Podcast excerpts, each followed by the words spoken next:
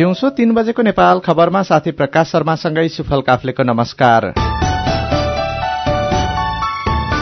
Ujyaalo radio network Ujyaalo online र mobile application मार्फत एकसाथ प्रसारण भइरहेको नेपाल खबरमा सबैभन्दा पहिले मुख्य मुख्य खबर। ललितपुरको युएन पार्कमा रहेको ललितपुरको युएन पार्कमा प्रहरीको गोली लागेर एकजना गुण्डा घाइते वीर अस्पतालमा उपचार हुँदै सुन तस्करीको अभियोग लागेका तीनजनामाथि सम्पत्ति शुद्धिकरण विभागद्वारा पनि अनुसन्धान शुरू महोत्तरीका छुट्टा छुट्टै दुई ठाउँमा बालिका र किशोरी बलात्कार गरेको आरोपमा दुई पक्राउ दुवैजनामाथि अनुसन्धान चल्दै। संघीय संसदको संयुक्त बैठक सूचना टाँसेर स्थगित। विशेष कारणले बैठक स्थगित गर्नु परेको सचिवालयको भनाई। छ सय उन्तिस जना आप्रवासी बोकेको डुङ्गा भूमध्य सागरमा फस्यो। इटालीद्वारा आफ्नो भूमिमा डुङ्गालाई किनारा लगाउन दिन अस्वीकार। र प्रधानमन्त्री कप राष्ट्रिय क्रिकेटको उपाधि जित्न आर्मीसँग एपीएफ दुई सय दस रनको लक्ष्य पछ्याउँदै। नेपाल खबरमा अब पुरा खबर। ललितपुरको बागमती नदी किनारमा रहेको युएन पार्कमा आज दिउँसो गोली चलेको छ। पक्राउ गर्न खोज्दा उल्टै प्रहरीलाई आक्रमण गर्दै भाग्न खोजेका गुण्डा नाइके भनिएका अशोक लामामाथि प्रहरीले गोली चलाएको हो। ललितपुरको शंखमूल क्षेत्रको युएन पार्कमा लामालाई पक्राउ गर्न खोज्दा उल्टै आक्रमण गर्न खोजेकाले गोली प्रहार गर्नु परेको महानगरीय अपराध महाशाखाका प्रमुख प्रहरी वरिष्ठ उपरीक्षक धीरज प्रताप सिंहले जानकारी दिनुभयो। लामाको दायाँ खुट्टाको माथिल्लो भागमा गोली लागेको प्रहरी वरिष्ठ उपरीक्षक सिंहले जानकारी दिनुभयो। प्रहरीको खोजी सूचीमा रहेका घाइते लामालाई उपचारका लागि अहिले वीर अस्पताल लगिएको छ। लामाको साथबाट एक थान पेस्तोल र त्यसको दुई राउण्ड गोली समेत बरामद भएको प्रहरीले जनाएको छ। सुन तस्करीको अभियोग लागेका चुडामणी उप्रेती गोरे भुजुङ गुरूङ र छिरिङ वाङ्गेललाई काठमाडौँ ल्याइएको छ। मोरङ र सुनसरीको झुम्का कारागारमा रहेका उनीहरूलाई सम्पत्ति शुद्धिकरण विभागले आवश्यक अनुसन्धानका लागि काठमाडौँ झिकाएका हो। तीनैजनालाई आजै ललितपुरको पुलचुकमा रहेको विभागमा उपस्थित गराइएको छ। अनुसन्धानका लागि झिकाइएका गोरे सहितका तीनजना आरोपीलाई विभागमा उपस्थित गराएर केन्द्रीय कारागार चलान गरिएको छ। सुन तस्करी गरेको र सनम साक्यको हत्या गरेको आरोपमा उनीहरूसहित त्रिसठी जनामाथि मोरङ जिल्ला अदालतमा मुद्दा चलिरहेको छ। महोत्तरीका छुट्टा छुट्टै दुई ठाउँमा बालिका र किशोरी बलात्कार गरेको आरोप लागेका दुईजनालाई प्रहरीले पक्रेको छ। जलेश्वर नगरपालिका छ धबौलीमा आँपको बगैँचामा खेलिरहेकी एक छ वर्षकी बालिकालाई बलात्कार गरेको आरोपमा त्यही ठाउँका सत्र वर्षीय हस्मत अन्सारीलाई पक्राउ गरिएको जिल्ला प्रहरी कार्यालय महोत्तरीका प्रहरी उपरीक्षक कुबेर कडायतले जानकारी दिनुभयो। यस्तै औरही नगरपालिका छ कि एक सत्र वर्षीय किशोरीलाई बलात्कार गरेको आरोपमा सत्तरी वर्षका कालीचरण चौधरीलाई पनि पक्राउ गरिएको प्रहरी उपरीक्षक कडायतले जानकारी दिनुभयो। संघीय संसदको संयुक्त बैठक सूचना टाँसेर स्थगित भएको छ। आज दिउँसो एक बजेका लागि बोलाइएको संघीय संसदको बैठक अर्को सूचना नभएसम्मका लागि स्थगित भएको हो। संघीय संसदका महासचिव मनोहर प्रसाद भट्टराईले जारी गरेको सूचनामा दुवै सदनको संयुक्त बैठक विशेष कारणवश बस्न नसक्ने जनाइएको छ। यसअघि हिजो रातो किताब नआएका कारण सभामुख कृष्ण बहादुर महराले विनियोजन विधेयकमाथिको छलफलको बुधा एकदेखि सातसम्मका सबै कार्यसूची हटाएर प्रतिनिधि सभाको बैठक स्थगित गर्नुभएको थियो। उज्यालो रेडियो नेटवर्कमा प्रसारण भइरहेको दिउँसो तीन बजेको नेपाल खबरमा बाँकी नै छन्। बाल संवेदनशील राष्ट्रिय पत्रकारिता पुरस्कार पाउनेको नाम सार्वजनिक। बैतडीमा जैतुन खेती विस्तार गरिने नेपाल खबर सुन्दै गर्नुहोला। बचतको सुरक्षा र आकर्षक ब्याज दर नेपाल ब्याङ्क नै विश्वासिलो गाउँ सहर। के के सुविधा छन् त नेपाल बैङ्कमा साढे दस प्रतिशत सम्मको ब्याज दर सहित विभिन्न मुद्दती निक्षेप सेवा।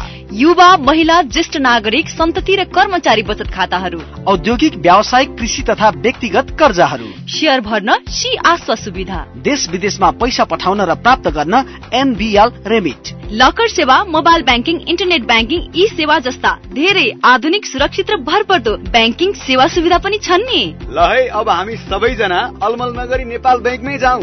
अत्याधुनिक सुविधाहरूको साथमा नेपाल ब्याङ्क लिमिटेड नेपालको पहिलो ब्याङ्क। नेपाल ब्याङ्क नै विश्वासिलो गाउँ सहर हेटौँडा सिमेन्ट गुणस्तरमा उच्च एक पटकको प्रयोग पुस्तौँ पुस्ता ढुक्का। हेटौडा सिमेन्ट उद्योगबाट उत्पादित उच्च गुणस्तरको ओपिसी शक्ति ब्रान्डको सिमेन्ट प्रयोग गरी ढुक्क हौ। सम्पर्क हेटौडा सिमेन्ट उद्योग लिमिटेड हेटौडा फोन नम्बर शून्य सन्ताउन्न चार बाह्र पाँच सय पञ्चानब्बे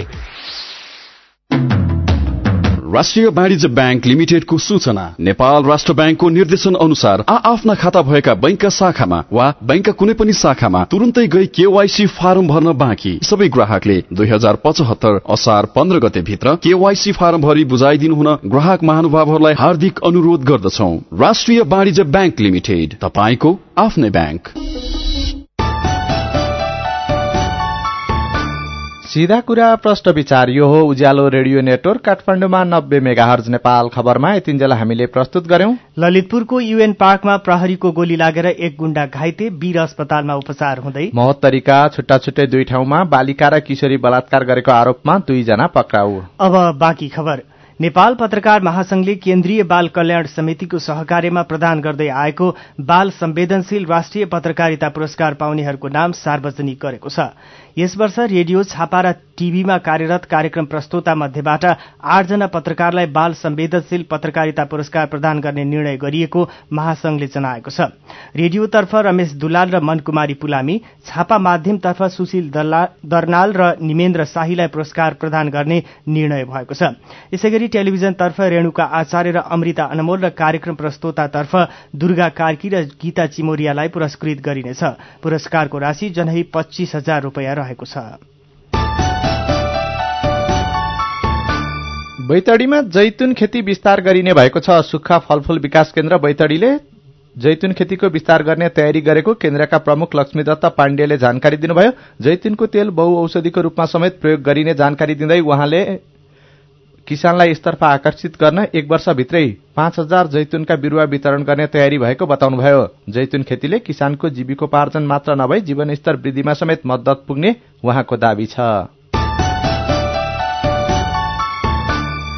अब विदेशको खबर छ सय उन्तिस जना आप्रवासी बोकेको डुङ्गा भूमध्य सागरमा फँसेको छ। इटालीका नयाँ गृहमन्त्रीले डुङ्गालाई किनारा लगाउने अनुमति दिन अस्वीकार गरेपछि डुङ्गा भूमध्य सागरमै फँसेको हो। यी अवैध आप्रवासीलाई माल्टाले आश्रय दिनुपर्ने भन्दै इटालीका गृहमन्त्री मातेओ साल्भिनीले इटालीको बन्दरगाहमा डुङ्गालाई रोक्ने अनुमति नदिएको बीबीसीले जनाएको छ। तर माल्टाले भने जर्मन सहायता संस्थाले लिबियाली जल क्षेत्रबाट यी आप्रवासीको उद्धार गरेको भन्दै उनीहरूलाई शरण दिने दायित्व इटालीकै भएको दावी गरेको छ। उत्तर अफ्रिकाबाट युरोप प्रवेश गर्ने मुख्य मार्गका रूपमा इटाली रहेको छ। केही दिन अघि भएको चुनावमा आप्रवासी प्रति कड़ा नीति लिने भनी मतदाता सामु बाचा गरेको दल राइट विंगले इटालीको सरकार गठन गरेपछि यही बाचा पूरा गर्न आप्रवासी प्रति कठोर बनेको हो।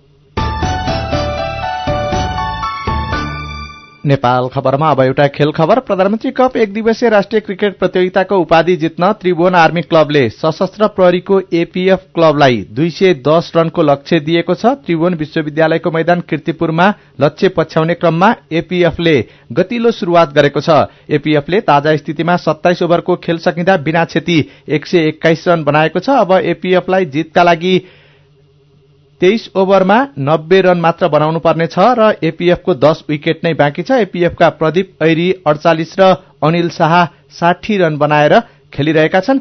यसअघि टस जितेर पहिला ब्याटिङ गरेको आर्मीले पचास ओभरमा सबै दस विकेट गुमाएर दुई सय नौ रन बनाएको थियो। आर्मीका भीम सार्कीले पैंतालिस र सोमपाल कामीले छत्तीस रन बनाए। प्रतियोगिताको विजेताले बीस लाख रुपियाँ तथा उपविजेताले दस लाख रुपियाँ नगद पुरस्कार पाउनेछन्। यस्तै प्रतियोगिताको उत्कृष्ट खेलाड़ीले एक लाख रुपियाँ तथा उत्कृष्ट ब्याट्सम्यान र बलरले जनाई पचास हजार रुपियाँ पुरस्कार पाउनेछन्। उज्यालो रेडियो नेटवर्कमा प्रसारण भइरहेको दिउँसो तीन बजेको नेपाल खबर सक्नु अघि मुख्य मुख्य खबर फेरि एकपटक। ललितपुरको युएन पार्कमा प्रहरीको गोली लागेर एक गुण्डा घाइते। वीर अस्पतालमा उपचार हुँदै सुन तस्करीको अभियोग लागेका तीनजनामाथि सम्पत्ति शुद्धिकरण विभागद्वारा पनि अनुसन्धान शुरू महोत्तरीका छुट्टा छुट्टै दुई ठाउँमा बालिका र किशोरी बलात्कार गरेको आरोपमा दुई पक्राउ दुवैजनामाथि अनुसन्धान चल्दै।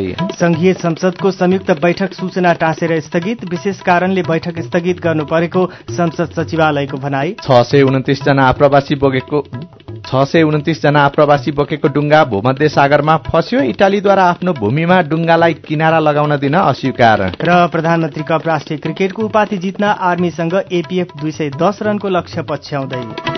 दिउँसो तीन बजेको नेपाल खबर सकियो। बेलुकी पाँच बजे काठमाडौँ उपत्यका विशेष र छ बजे देशभर प्रसारण हुने नेपाल खबरमा फेरि उपस्थित हुनेछौ। उज्यालोको मोबाइल एप्लिकेशन र उज्यालो अनलाइन डट कममा ताजा खबर पढ्दै र सुन्दै गर्नुहोला। नमस्कार।